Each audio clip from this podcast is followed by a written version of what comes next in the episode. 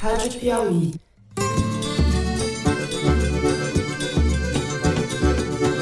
Olá, sejam muito bem-vindos ao Foro de Teresina, o podcast de política da revista Piauí. Começou o negócio a ficar ruim, eu cheguei aqui atrasado, porque o Arthur me ligou, porra, e aí, como é que tá, o que, que faz e tal.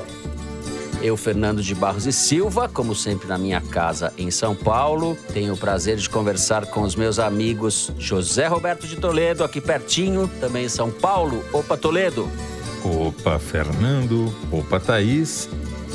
A presidência não é um cargo de boteco, em que você fala o que quer, tomando cerveja e comendo churrasquinho. Opa, opa, Thaís, também na capital paulista. Oi, Thaís. Salve, salve, Brasil! Salve, salve, Brasil. E de volta ao time, Bernardo Esteves, o repórter de ciência e meio ambiente da Piauí, que está no estúdio Rastro, do Dani Di, no Rio de Janeiro. Bem-vindo à Vida Mole dos podcasts, Bernardo Esteves. Alô, Fernando, Toledo, Thaís. Estava com saudade de vocês. Bernardo Esteves que está escrevendo um livro, não se sabe sobre o que. É segredo. Quem viver, verá. Quem viver, verá. Esperamos ver, então, Bernardo. Esperamos ver. O Brasil, infelizmente, está novamente prestes a viver uma situação vexaminosa mundial. Muito bem. Vamos direto para os assuntos da semana. A gente começa o programa falando de economia. O Banco Central subiu a taxa básica de juros, a famosa Selic, em 1,5 ponto percentual, a maior elevação de uma só vez em 20 anos. Muitos de vocês estavam engatinhando quando isso aconteceu, alguns nem tinham nascido. O BC tenta com isso controlar a inflação no momento em que os fundamentos da economia foram postos em xeque, xeque com X de xeque mate, depois que o governo anunciou que vai furar o teto de gastos para, nas palavras do governo, nos argumentos do governo, viabilizar o Auxílio Brasil, o novo programa social que pretende pagar 400 reais a 17 milhões de famílias até o final do ano que vem. As projeções econômicas para 22, que já eram ruins, pioraram e o desafio imediato do executivo é aprovar a PEC dos precatórios, a proposta de emenda à Constituição que permitirá ao governo ficar com uma parte do dinheiro que deveria pagar as dívidas judiciais que já transitaram em julgado, ou seja, aquelas para as quais não cabe mais recurso. É gambiarra que chama tudo isso e a gente vai discutir. No segundo bloco, o assunto é o relatório final da CPI da pandemia, que recomendou o indiciamento de 80 pessoas, entre as quais o presidente da República, acusado de apenas nove crimes. O futuro de Bolsonaro está nas mãos do procurador Augusto Aras, o implacável, e do presidente da Câmara, Arthur Lira, o destemido. A reação de Bolsonaro ao relatório foi dizer numa live que estudos mostravam uma relação entre a vacina para a Covid e o desenvolvimento da AIDS em pacientes infectados com o vírus HIV. A delinquência foi tamanha que as plataformas derrubaram o vídeo de Bolsonaro das redes. O que está por trás desse gesto do presidente, os nossos universitários aqui vão explicar para vocês. No terceiro bloco, o Brasil que desmata loucamente e hoje é visto no mundo como um párea ambiental, participará a partir deste domingo, dia 31 de outubro, da COP26, a Conferência do Clima, que acontecerá em Glasgow, na Escócia. E nós vamos saber do Bernardo Esteves o que esperar da reunião e o que não esperar dos representantes brasileiros que estarão por lá. É isso, vem com a gente.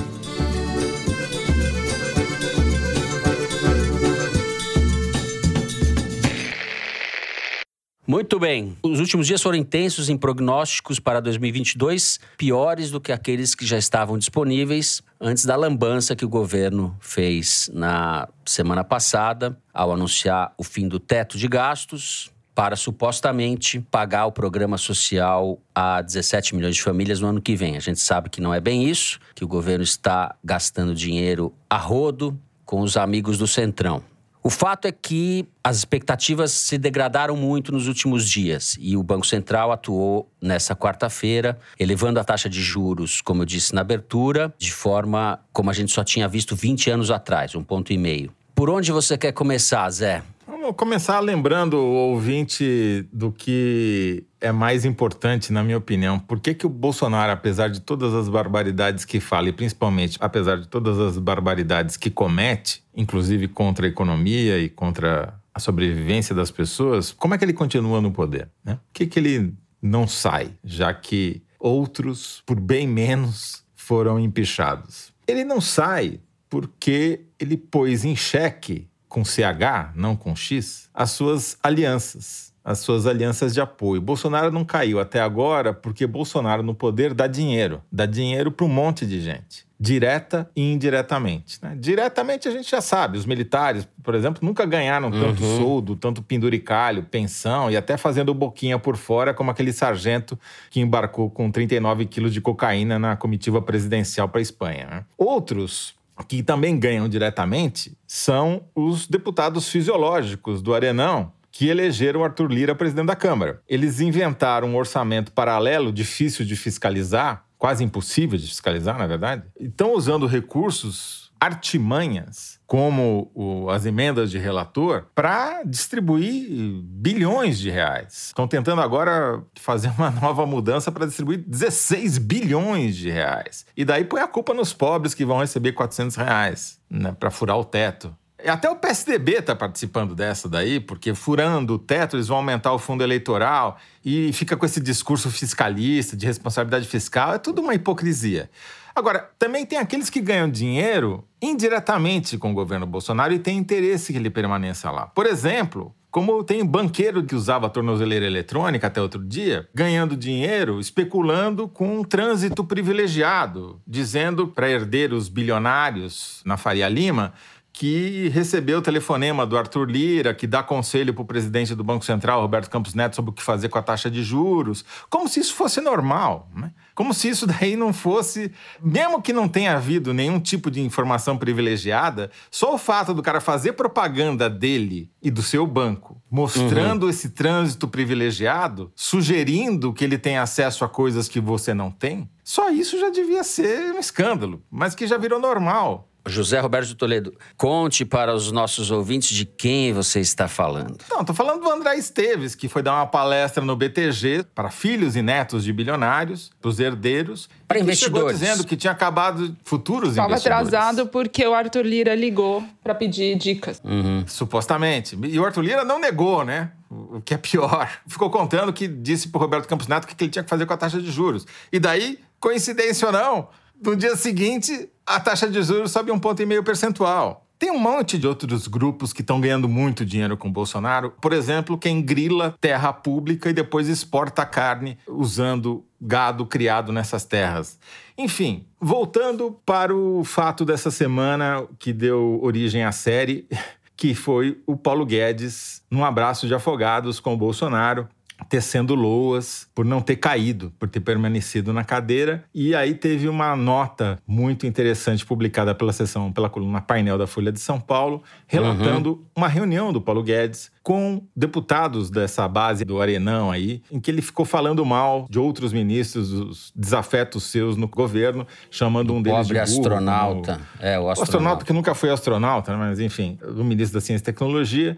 Agora, essa fala do Paulo Guedes, além de tudo, mostra o caráter dele. Porque ele não falou de todo mundo que, segundo ele, é incompetente porque não consegue executar o orçamento do seu ministério. Ele só falou daqueles com quem ele é brigado, né? Tipo o, o concorrente, o Rogério Marinho, por exemplo. Se ele fosse usar esse critério, a gente vai publicar nos próximos dias uma reportagem da Marta Solomon mostrando justamente a execução orçamentária de cada ministro. Se fosse por esse o critério, como ele falou, ou seja, o cara tem um orçamento e não gasta por incompetência, ou seja, Paulo Guedes descobrindo que está numa caquistocracia depois de dois anos e dez meses no cargo, né? Só falta olhar no espelho agora, mas enfim. Ele não falou da Damares. E a Damares, pelo critério dele, é a mais burra de todas, porque foi a que menos executou. Não falou do Tarcísio, não falou do ministro das Minas e Energia, que é um general. Enfim, ele só falou, ele só usou aquilo para detonar os seus inimigos dentro do governo. E, como eu disse, faltou olhar no espelho, porque graças à incompetência do Paulo Guedes,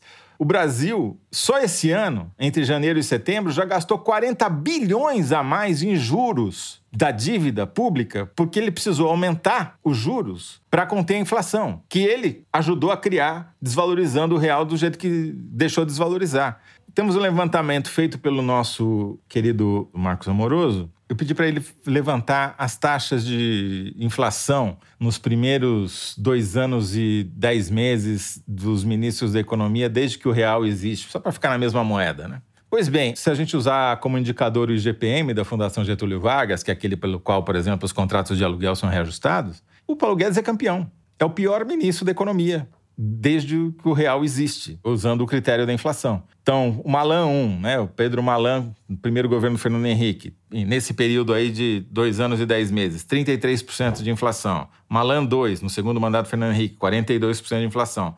Palocci, Antônio Palocci, primeiro governo de Lula, 22% de inflação. Manteiga, Guido Manteiga, segundo governo de Lula, 16%. Manteiga, primeiro governo de Dilma, 18%. Meirelles Guardia, daí são dois anos e nove meses, 11%. Paulo Guedes, 53%. 53% desde que o Paulo Guedes assumiu o poder. Então, ele tinha que se olhar no espelho antes de falar da burrice, da ignorância e da incapacidade dos seus colegas. Thais Bilenque, temos um embrólio colocado no Congresso, que é o desafio imediato do governo de aprovar a emenda à Constituição dos precatórios para criar esse dinheiro para poder pagar o programa social que o Bolsonaro já prometeu fazer. Quais são as suas expectativas, o que você apurou, o que a gente pode esperar disso? Antes de falar da PEC dos precatórios, conversando com Marcos Lisboa, que é economista, foi secretário do Ministério da Fazenda no primeiro governo Lula e hoje é presidente do INSPER, uma faculdade privada,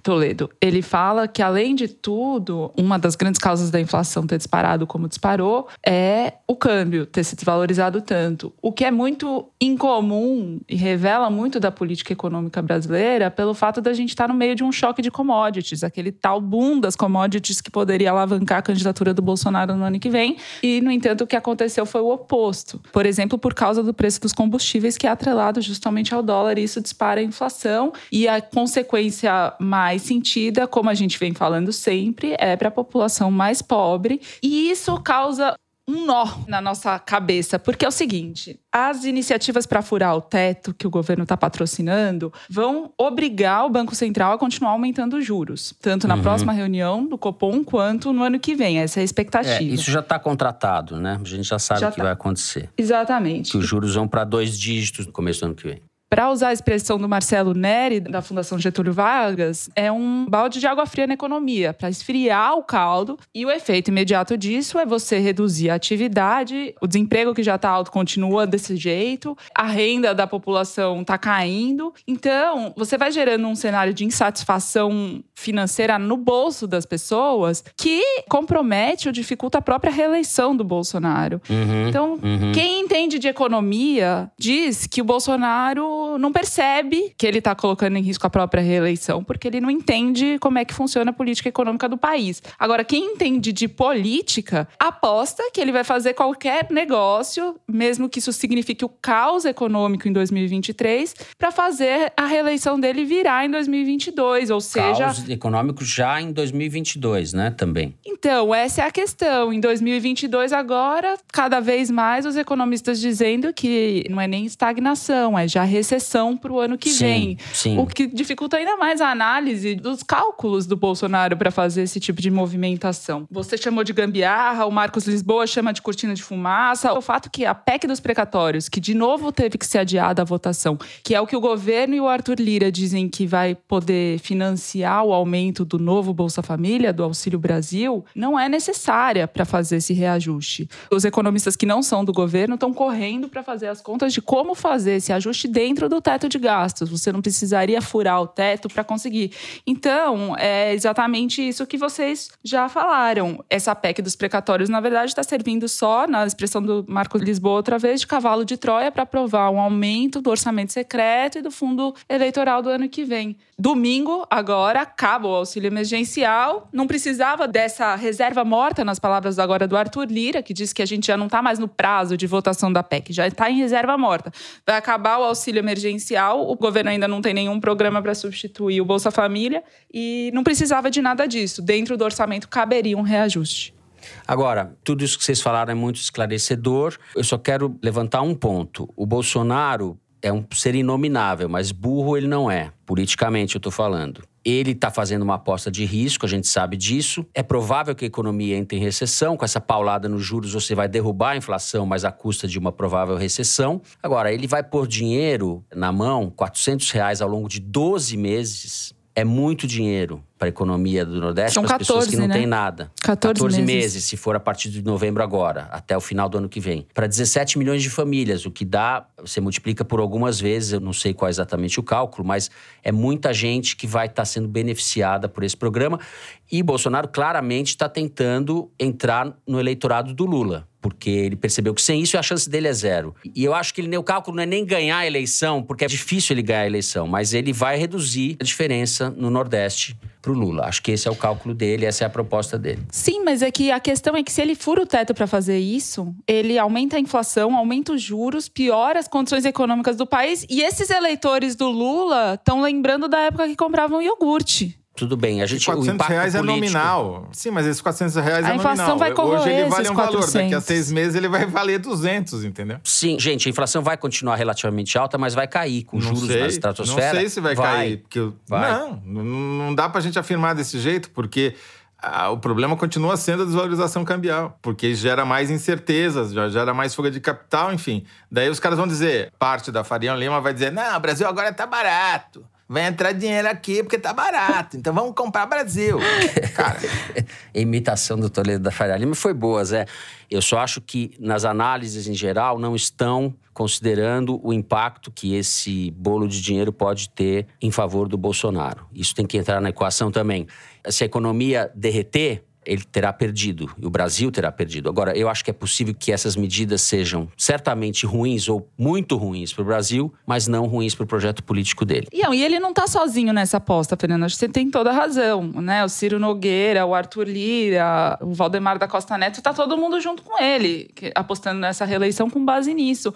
Por ah, isso tá que tem na uma própria reeleição. na própria reeleição e no próprio fundo eleitoral. Esses vão na ganhar, verdade. porque a economia não impacta a eleição para deputado, eleição para senador. Esses caras vão provavelmente aumentar as bancadas, porque estão gastando uma fortuna com emenda do orçamento paralelo e vão ter ainda mais dinheiro do fundo eleitoral. Então, quem já está no poder vai se beneficiar e vai provavelmente crescer de tamanho. Agora, se o Bolsonaro vai conseguir faturar eleitoralmente, não temos registro de um presidente que tenha sido reeleito em ano com recessão no seu governo inflação subindo, galopante e taxa de juros mais alta. É difícil, é muito difícil. Sim, concordo. 400 reais concordo talvez não bastem. O Lula continua sendo favorito. Agora, o Bolsonaro, no pior momento do mandato dele, que é o atual, a gente sempre fala isso, mas de fato é o pior momento, ele ainda tem, vamos pôr por baixo, 20% do eleitorado. Então, se ele aumenta um pouquinho esse negócio, ele está garantido no segundo turno. Se ele for para o segundo turno, ele pode criar uma situação com o Lula de 60, 40, etc. Se ele tiver 40, ele vai fazer uma zoeira no Brasil.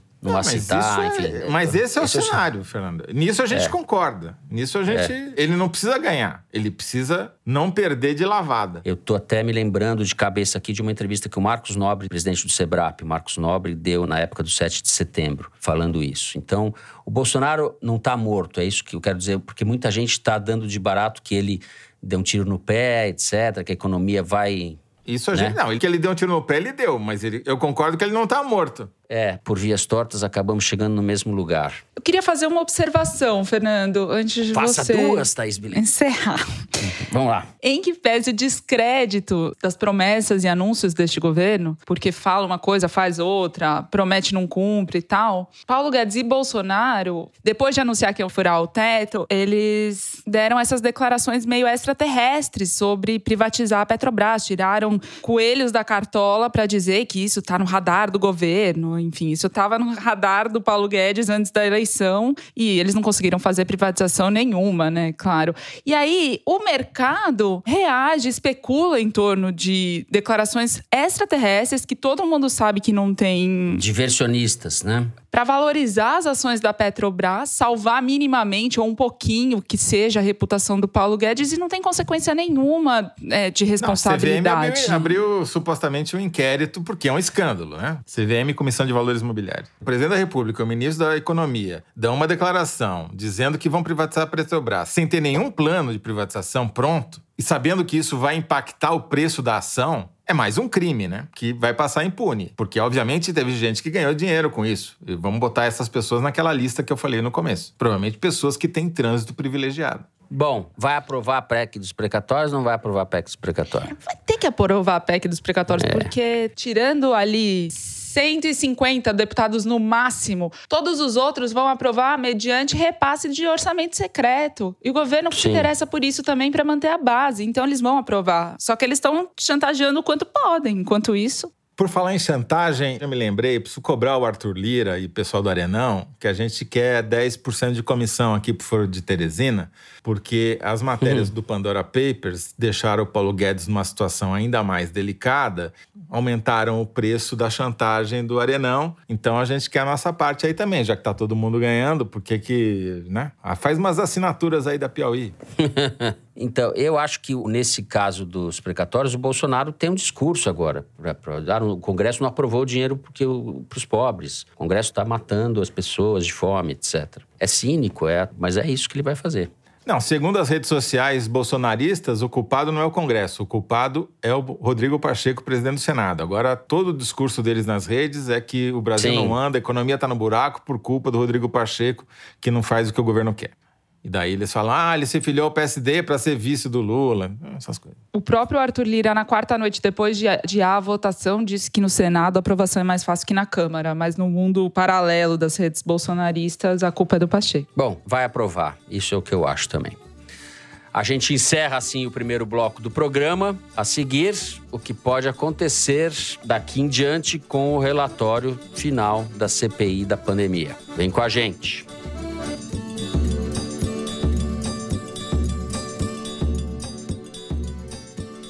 Assine a Piauí exclusivamente digital. Ganhe acesso a conteúdos da revista e do site, além de descontos em eventos da Piauí e descontos em ingressos dos nossos parceiros. Você que está acompanhando o Foro de Teresina, assinante digital, tem acesso exclusivo a edições especiais do podcast de política da revista Piauí. Assine a Piauí Digital é conteúdo que não acaba mais.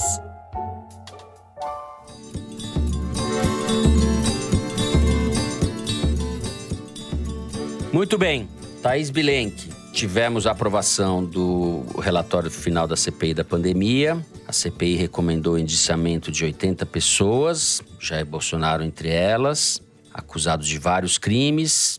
A maioria deles depende do que fará o Procurador-Geral da República, Augusto Aras. O crime de responsabilidade, como a gente sabe que poderia abrir o processo de impeachment, é uma atribuição do Arthur Lira e ali nada vai acontecer. E o crime contra a humanidade é o Tribunal de Haia, a Corte Internacional. Isso é uma coisa que comumente demora alguns anos para julgar, para começar a ser trabalhado. Enfim, a gente corre o risco de que nada aconteça com Jair Bolsonaro, apesar das provas robustas, como se diz em jargão jurídico, que foram colhidas pela comissão.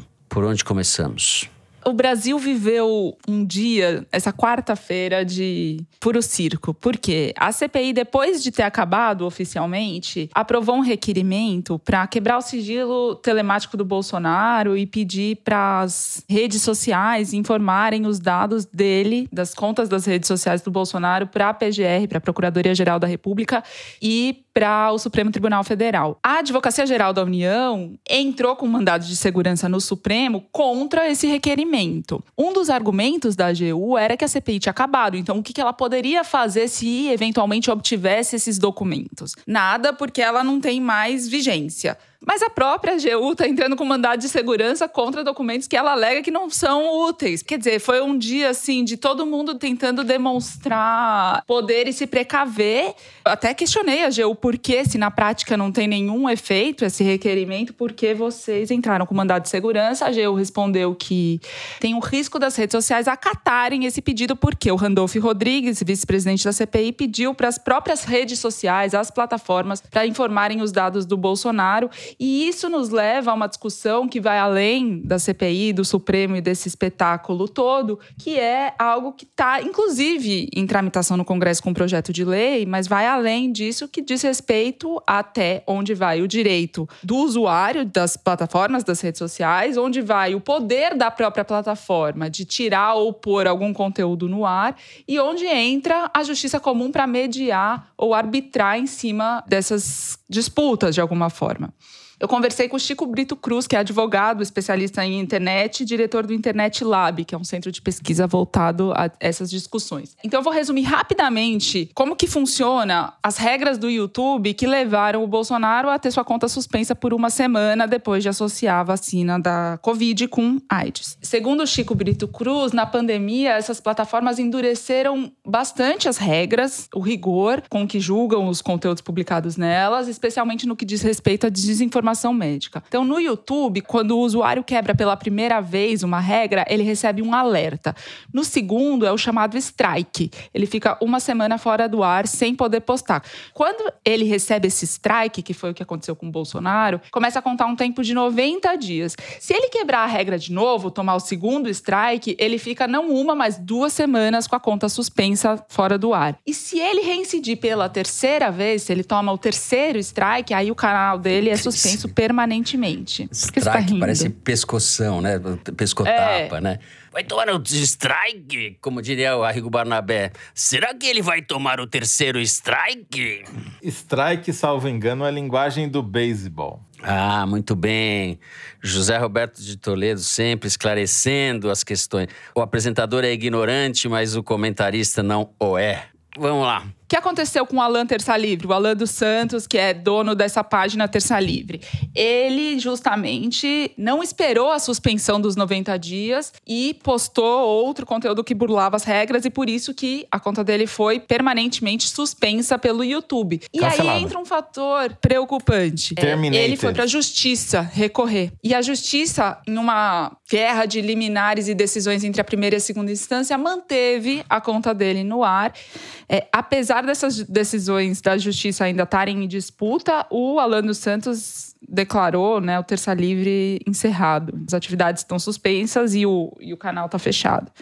E para o Chico Brito Cruz, isso é preocupante porque a judicialização desse tipo de decisão das plataformas está aumentando, já são dezenas de casos, e a maioria desses casos diz respeito a médicos que postam desinformação sobre a Covid, a plataforma tira do ar, eles vão na justiça e os juízes, muitas vezes, estão dando um entendimento que vai na linha do que o governo Bolsonaro teve quando editou aquela medida provisória para ter poder sobre as plataformas de o que tira e o que fica no ar dos conteúdos conteúdos. Os juízes estão alegando isso, que é a liberdade de expressão acima do poder da plataforma. Nos Estados Unidos, o entendimento é o oposto, e por isso que o Trump está banido até hoje, porque a justiça considera que a liberdade de expressão da plataforma é superior, inclusive, ao equivalente ao do usuário de falar, e a plataforma tem esse poder sobre o usuário.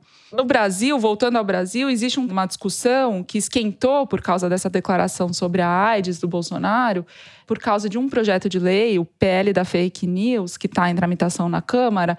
E um dos pontos em debate é justamente sobre o tratamento VIP, né, como apelidou Chico Brito Cruz, que representantes eleitos possam vir a ter dessas plataformas, com o argumento de que, por ter interesse público e coletivo no que eles falam, talvez eles tenham mais liberdade de expressão do que as outras pessoas para terem os seus posts mantidos, embora violem regras da plataforma. Então, é essa discussão que está agora no Congresso sobre até onde vai o direito de um presidente falar o que quer, até onde vai o direito de uma plataforma tirar ele do ar e o que, que a justiça tem a ver com isso. Perfeito. Eu estou lembrando aqui, vou passar a palavra para o Zé, mas o Bernardo Esteves, antes da pandemia, né, Bernardo, escreveu uma ótima matéria para Piauí, justamente sobre essas questões do YouTube, né? Isso, e a gente avançou muito pouco, né, em termos de regulamentação do que está sendo dito ali, de como as pessoas podem ser responsabilizadas, né, pelos eventuais crimes que elas possam cometer nas redes sociais. Isso.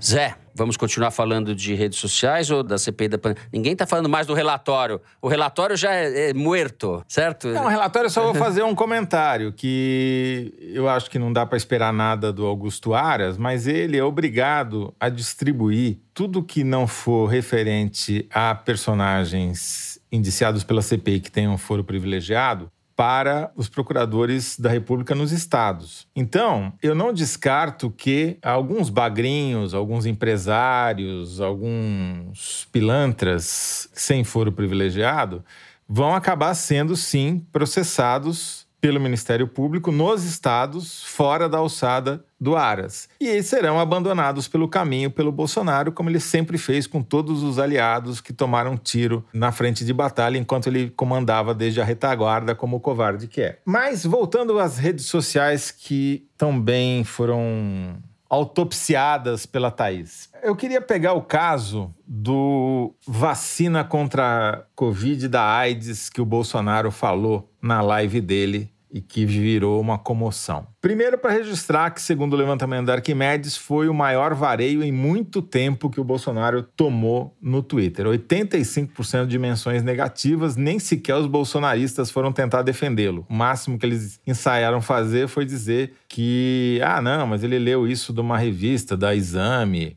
mas não colou também, porque obviamente os caras, se tem alguém que fala mal da imprensa, é o Bolsonaro e os bolsonaristas. Não dá para você recorrer a ela quando você precisa se defender, né? Mas eu fiquei curioso para entender por que que, como diria o Hélio Gaspari, o Bolsonaro pegou uma máquina do tempo para escorregar numa casca de banana de um ano atrás. Porque essa notícia é de um ano atrás, é de outubro de 2020. Já era uma fake news na época, mas agora então é muito pior. Né? Mas por que raios eles foram fazer essa bobagem? E tem duas opções eu vou falar a que é menos ruim para o Bolsonaro. Ele foi vítima da própria rede de mentiras que ele ajudou a criar. Por quê? Antes do Bolsonaro falar disso, sites de desinformação como desconhecido aliados do Brasil oficial.com.br já tinham republicado essa história de um ano atrás, como se fosse novidade. E isso acabou sendo distribuído nas redes bolsonaristas, principalmente no Telegram, por exemplo,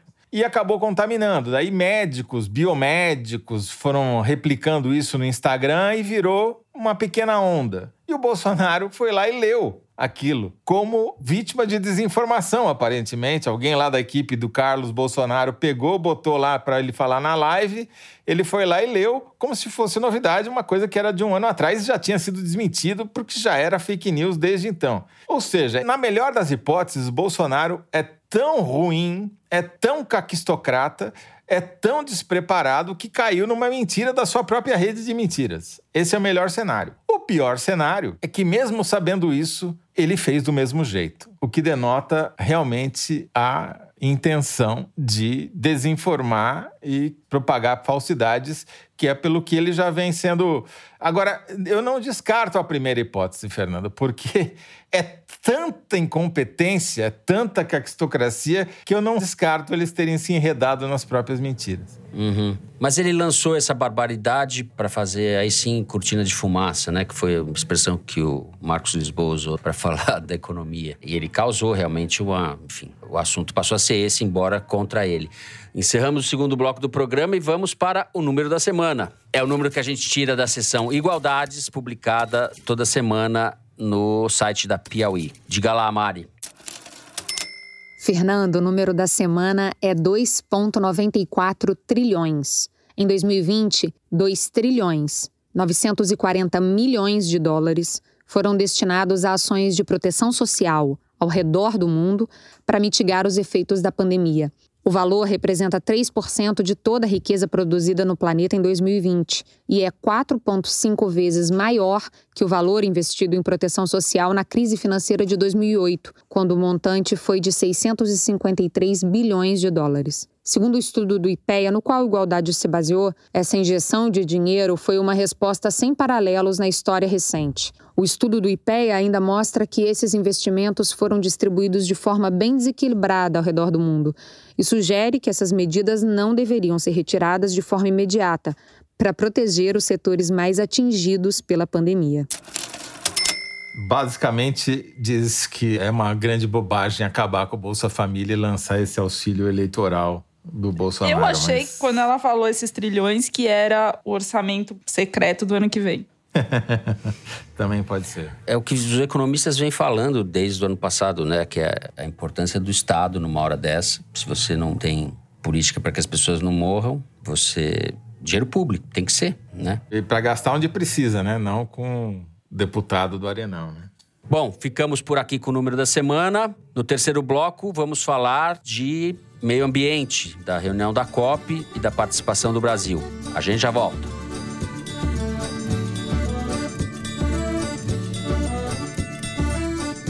Muito bem, terceiro bloco do programa, que marca a volta do nosso grande Bernardo Esteves. Bernardo, você publicou no site da Piauí, e eu recomendo a leitura porque está muito bom, o texto Economia Verde para Inglês Ver. E diz o seguinte: depois de aumentar em 47% o desmatamento, o governo Bolsonaro anuncia às vésperas da Conferência do Clima, a COP26, que pretende estimular a sustentabilidade, mas não diz como. Ou seja, mais uma gambiarra, já que esse é o programa das gambiarras, certo?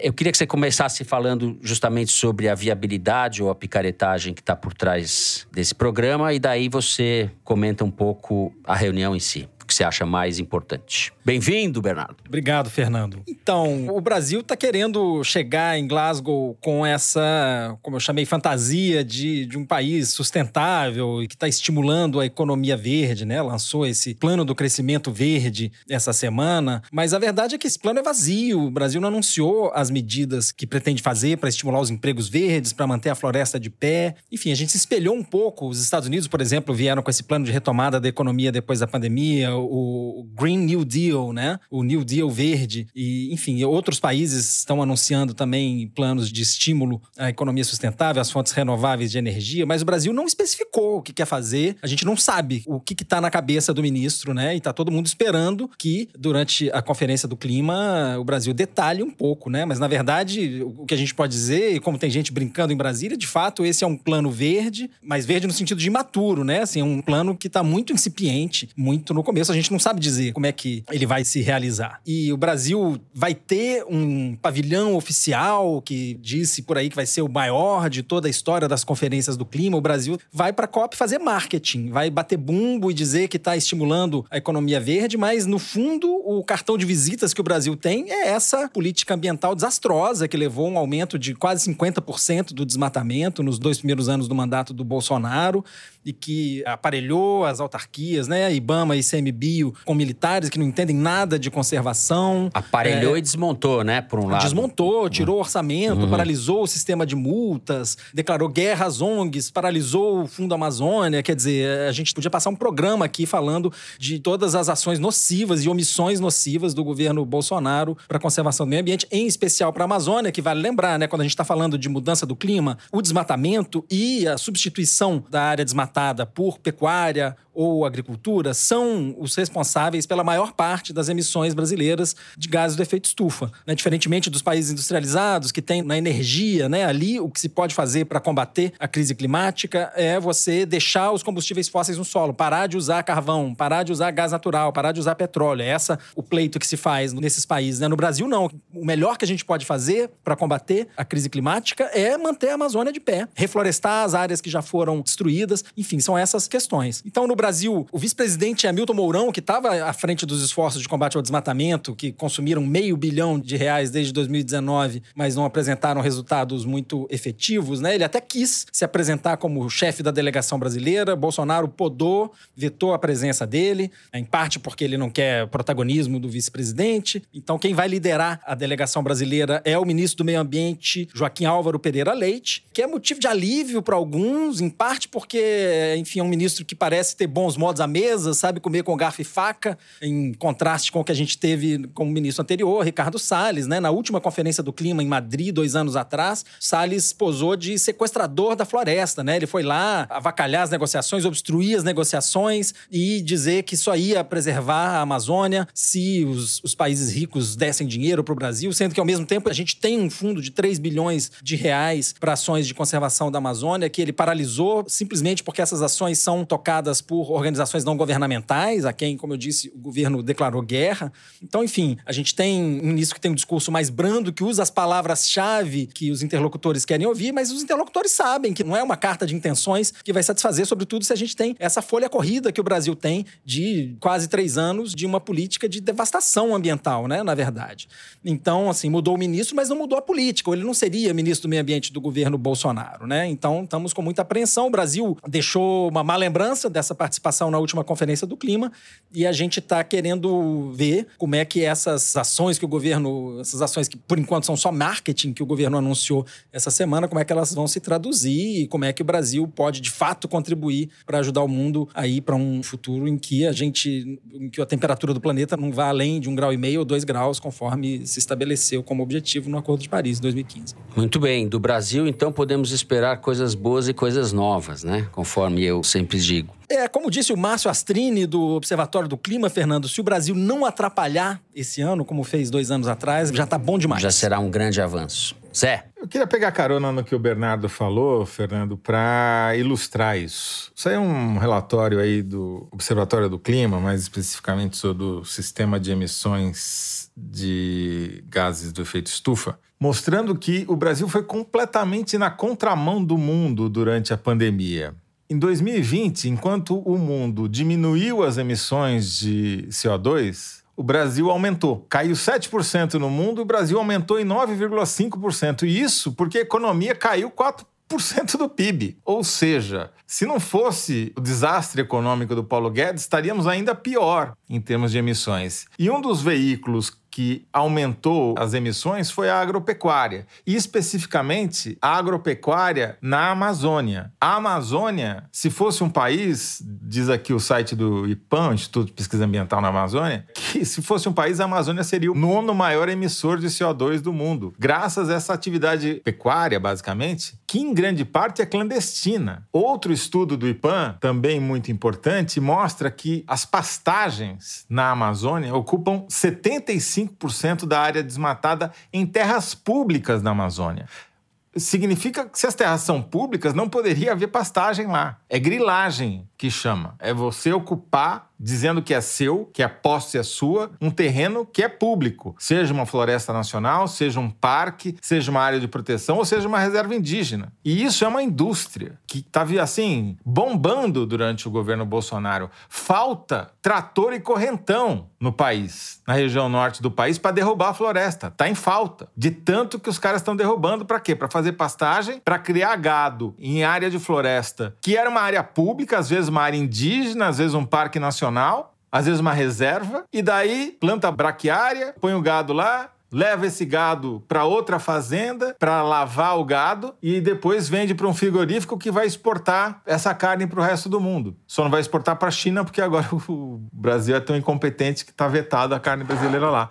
Não, e o frigorífico que vende não, não, não, conta a origem do boi. Então você consome uma carne sem saber que é de terra de grilagem, né, Toledo? Então, os frigoríficos, eles dizem que tem um sistema de controle, mas ele só vai até o primeiro nível. Ou seja, quem forneceu a carne para ele, a fazenda da onde saiu o último estágio, último parada do boi antes de chegar no frigorífico. Só que antes de chegar lá, ele passou por um monte de outros lugares, muitos deles grilados. E aí você tem uma contaminação de toda a rede, entendeu? Então, de novo, o Bolsonaro não cai porque tem muita gente ganhando dinheiro por causa dele. Muito bem, Thaís, vamos entrar, vamos entrar no clima antes brincadeira, desculpa, né? O, o boi, além de ser o zelador, nas palavras do IPAN, para essas essas pastagens de áreas devastadas da Amazônia, ele arrota metano, que é o segundo principal gás causador do efeito estufa. Então, os efeitos em cascata da pecuária nos levam à segunda-feira sem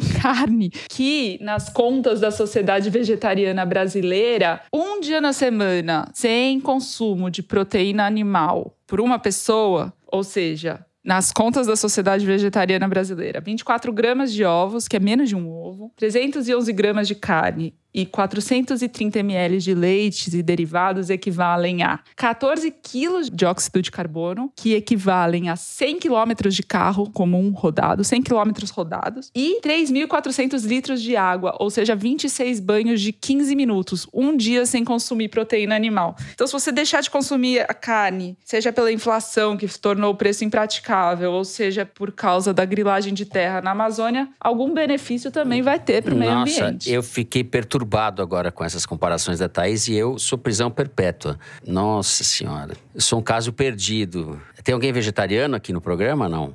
Não, todo mundo criminoso. O Zé, o Zé é vegetariano, que eu conheço ele, né, Zé? Eu só. Deixa pra lá. Qualquer coisa que eu falar poderia ser usada contra mim. Bernardo, então você está indo para Glasgow para acompanhar a conferência.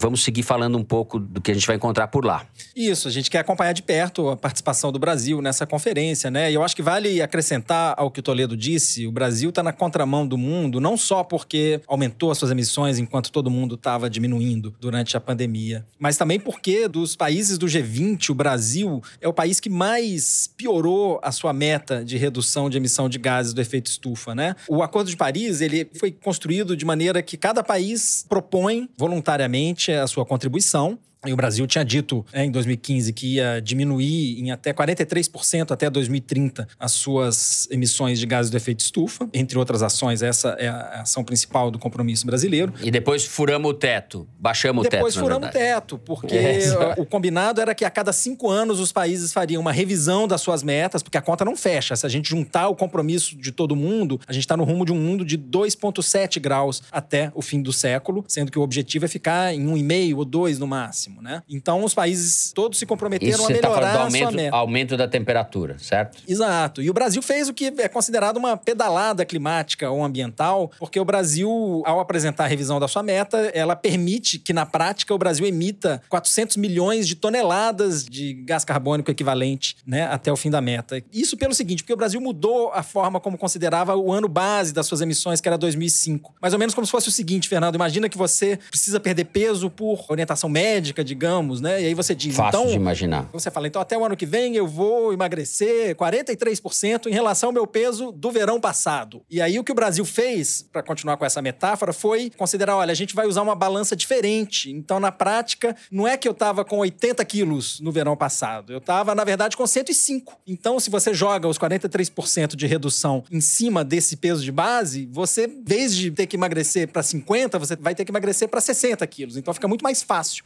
E um princípio Engraçado, básico. Eu, eu uso essa balança aí, viu? Olha aí. Não, o Paulo Guedes também, porque essa conta dos precatórios, o que eles fizeram foi mudar o cálculo da inflação. Aí, né? É a mesma lógica. Pois é. Só que nessas negociações multilaterais, o princípio da confiança é muito importante, né? Assim, tá combinado que todo mundo só vai aumentar, né? Assim, você só pode rever as suas metas para melhorar elas, né? Para tornar elas mais ambiciosas, como eles dizem no jargão das negociações. E aí o Brasil fez essa malandragem, que é mudar o peso de base para depois falar, não, então assim, na prática a gente teria que rever o percentual de corte que a gente está propondo, porque na prática a gente vai poder emitir 400 milhões de toneladas a mais. Por muito menos que isso, por um compromisso que vai aumentar em 14 milhões de toneladas a quantidade que o México vai poder emitir, a justiça de lá já anulou a revisão da meta deles, depois de uma ação que o Greenpeace entrou para contestar essa meta. Aqui no Brasil, o Observatório do Clima entrou na justiça contra a revisão da meta brasileira. Vamos ver no que dá isso. Muito eu bem. dessa, viu, Bernardo? Em vez de emagrecer, agora eu vou engordar, então. É, é gambiarra, é o programa da gambiarra hoje. É isso, com essa meta o Brasil pode chegar desmatando o que está desmatando hoje, 10 mil quilômetros quadrados por ano. Isso é inadmissível. Bom, com essa explicação cristalina da nossa encrenca, que o Bernardo acaba de fazer, com a participação luxuosa de José Roberto de Toledo e Thaís Milenque. Vale a pena dizer que o Bernardo está indo para Glasgow e vai ter participações nos foros de Teresina enquanto estiver rolando a cúpula lá e vai ter uma cobertura sistemática, permanente no site da Piauí durante esse período. Ou seja, ouçam e leiam. É isso aí. E assinem. E assinem. Mais importante de tudo. Bom, ouçam, leiam, assinem e acertem o Kinder Ovo, porque a gente vai para o momento Kinder Ovo agora. O Bernardo Esteves ficou acompanhando as vozes da CPI, fez lição de casa, fingiu que estava escrevendo o livro, mas ficou ouvindo todo mundo para acertar o Kinder Ovo de hoje. Se jogou Vamos no ver. YouTube. Fernando, Jogou se eu tivesse YouTube. participando do foro esse tempo todo que eu fiquei fora, eu teria acertado no máximo um ou dois, viu? Tá certo. É, já é bastante, amigo.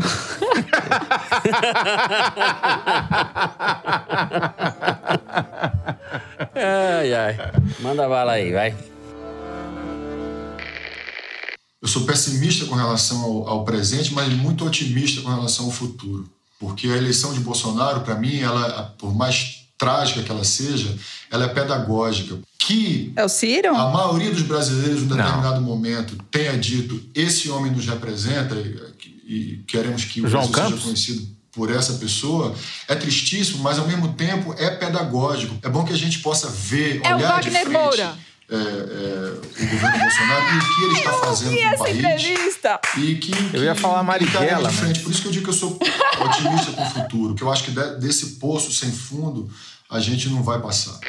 Thaís Bilenque. Olha, parem tudo, vai ter música no Fantástico. Irado. Pode pedir música no Fantástico. Acertou uma vez. Pra Thaís é uma vez. Música no Fantástico. Já tô empatada Thaís. com o Bernardo. É isso. Wagner Moura, olha só. Era o Wagner Moura mesmo. Cujo filme está sendo lançado, Marighella está sendo lançado esta semana. Aproveita e faz um cabeção aí. É. Bom, é o ator e agora diretor Wagner Moura em entrevista ao programa do Bial da Rede Globo. Wagner Moura que dirige justamente o filme Marighella, baseado, feito a partir da biografia do jornalista Mário Magalhães. Clássica biografia do Marighella, que o Mário Magalhães demorou nove anos apurando. Não é qualquer picaretagem de jornalistinha, não. É, nossa, são nove anos de trabalho árduo. Muito bem. Depois desse momento, eu tô, fiquei até emocionado que a Thaís acertou. Obrigada, eu também. Thaís também, olha, muda, gente, muda o dia da pessoa humana muda. isso daí. Ela tá feliz. Vocês vão ver, a Mari vai selecionar no foro privilegiado. Eu me sinto mais jornalista quando eu acertando. acerto, sabe? Ela não tem, é competitiva mesmo. Eu me sinto mais jornalista. Eu adoro essas revelações da Thaís. Tá certo, Ô, Thaís, Thaís. Você, seu apelo da semana passada teve efeito as mulheres diminuíram a diferença em relação aos homens entre os Ainda tá precisando de uma forcinha da, da, mulherada, é isso? Exato. E algumas pediram para você não chamá-las de assinantas, dado Pegou meio a mal, né? Que ficou, ah, é. cacofonia. Então, Ouvintas é... e queridas assinantes. Exatamente. Isso. Exatamente. Tá certo? Ótimo. Vamos lá, gente. Perdoa aí meu lapso da semana passada e assinem, não. mulheres. Vamos homenagear a vitória da, da Thaís no Kinder Ovo assinando a Piauí. R$ 6,90 no primeiro mês. Vamos embora. Muito bem. É isso. Bom, com a voz embargada, este apresentador então vai para o Correio Elegante. É isso depois desse momento épico do Foro de Teresina. E a vitória de Thaís Bilenque vai ser comemorada durante o fim de semana todo. Vai ter.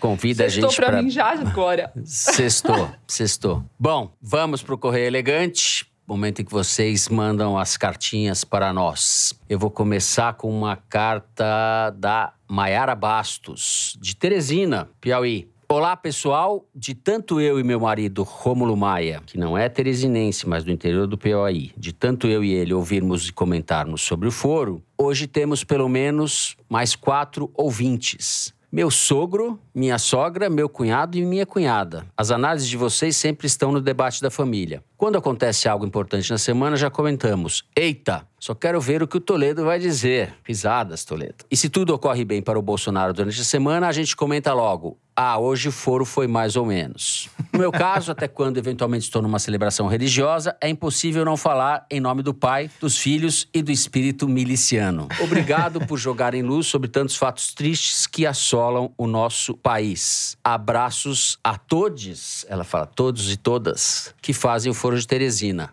Muito obrigado, Maiara. Beijo aí para todo mundo, pro cunhado, pra cunhada, pro sogro, pra sogra, pra família. Põe o papagaio pra ouvir também. Maiara, sogro da Maiara, sogra da Maiara, genro da Maiara. Um abraço. Estamos corrompendo vocês. É isso. Bom, eu vou ler aqui o e-mail do Júlio César Andrade. Devo ser um dos poucos teresiners e assinantes da Piauí que trabalha na região da Faria Lima. Recentemente, fui com minha revista para o trabalho e ao ver que tinha um caça-palavras para ouvintes do foro, decidi guardá-lo para fazer mais tarde na companhia da minha esposa. Mas esqueci a revista na copa do escritório e entrei de férias dias depois. Quando retornei ao trabalho esta semana, descobri que meu caça-palavras foi feito por alguém do escritório. Ainda não consegui descobrir quem foi, mas espero que seja um Teresiner tão apaixonado pelo programa quanto eu. Teresiners Anônimos Univos. Um grande abraço a todos os envolvidos nesse programa que ouço durante o expediente na sexta-feira no imprevisível mercado financeiro brasileiro. Salve, salve. Bom,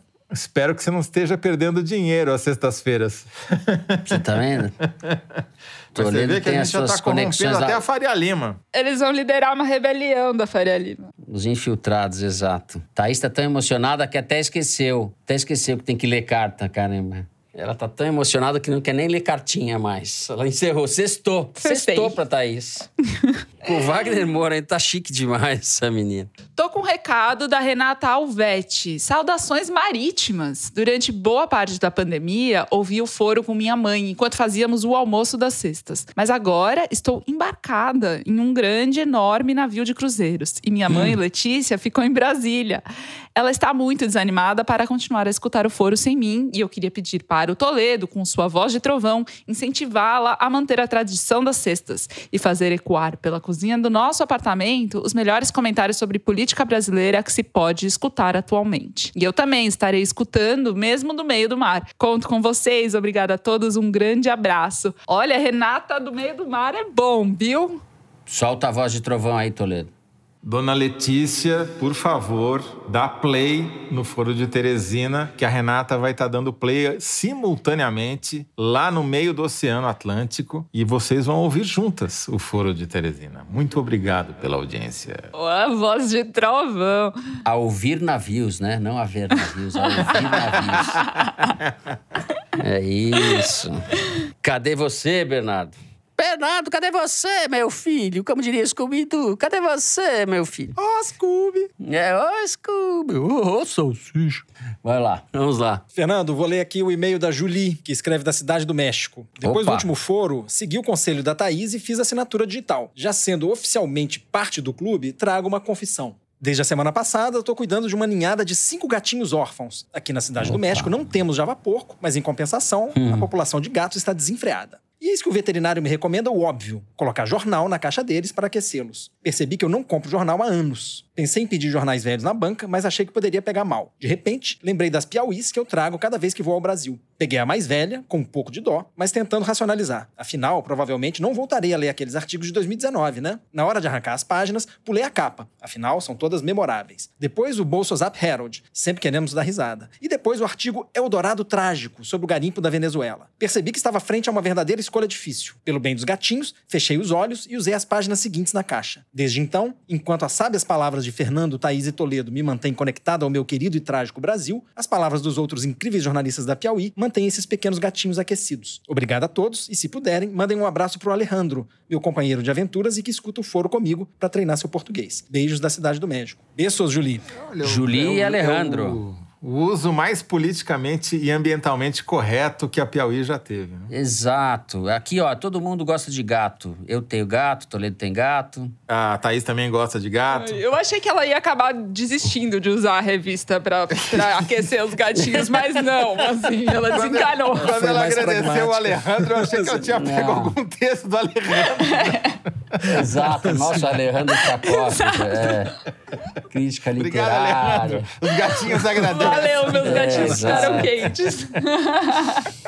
Esse texto sobre o Rubem Fonseca, tá? Vai, enfim. Bom, então a gente vai encerrando assim o programa de hoje. Se você gostou, não deixe de seguir no Spotify, no Apple Podcast ou na Amazon Music, favoritar no Deezer ou se inscrever no Google Podcast, no Castbox ou no YouTube. Assim você fica sabendo das novidades, dos episódios especiais e das edições extras. Foro de Teresina é uma produção da Rádio Novelo para a revista Piauí, com a coordenação geral da Paula Scarpim. A direção é da Mari Faria, a produção é do Marcos Amoroso. O apoio de produção é da Bárbara Rubira, a edição é da Evelyn Argenta e do Tiago Picado. A finalização e a mixagem são do João Jabassi, que também é o intérprete da nossa melodia tema, composta por Vânia Salles e Beto Boreno. A Mari Faria também edita os vídeos do Foro Privilegiado, o teaser do foro que a gente publica nas redes da Piauí. A nossa coordenação digital é feita pela Juliana Jäger, a checagem é do João Felipe Carvalho. As ilustrações do foro no site da Piauí, nos tocadores, são do grande Fernando Carvalho. O Foro de Teresina foi gravado nas nossas casas e no Estúdio Rastro, no Rio de Janeiro. Eu me despeço então dos meus amigos José Roberto de Toledo. Tchau, Toledo. Tchau, Fernando. Tchau, Thaís. Tchau, Wagner Moura. Tchau, nosso enviado especial a Glasgow, Bernardo é... Viagem nas asas das notícias. Tchau, Thaís, a rainha do Kinder Ovo. Tchau. Eu vou pegar uma caroninha com o Bernardo. Tô indo pra Escócia. Semana que vem nos falamos de lá. Muito bom. Bernardo, tchau, boa viagem. Vamos te acompanhar de lá. Valeu, Fernando. Um abraço grande para você, para Thaís, para o Toledo e para todos os ouvintes. Muito bom estar com vocês de novo. Muito bem. Então é isso, gente. Se cuidem. Até a semana que vem.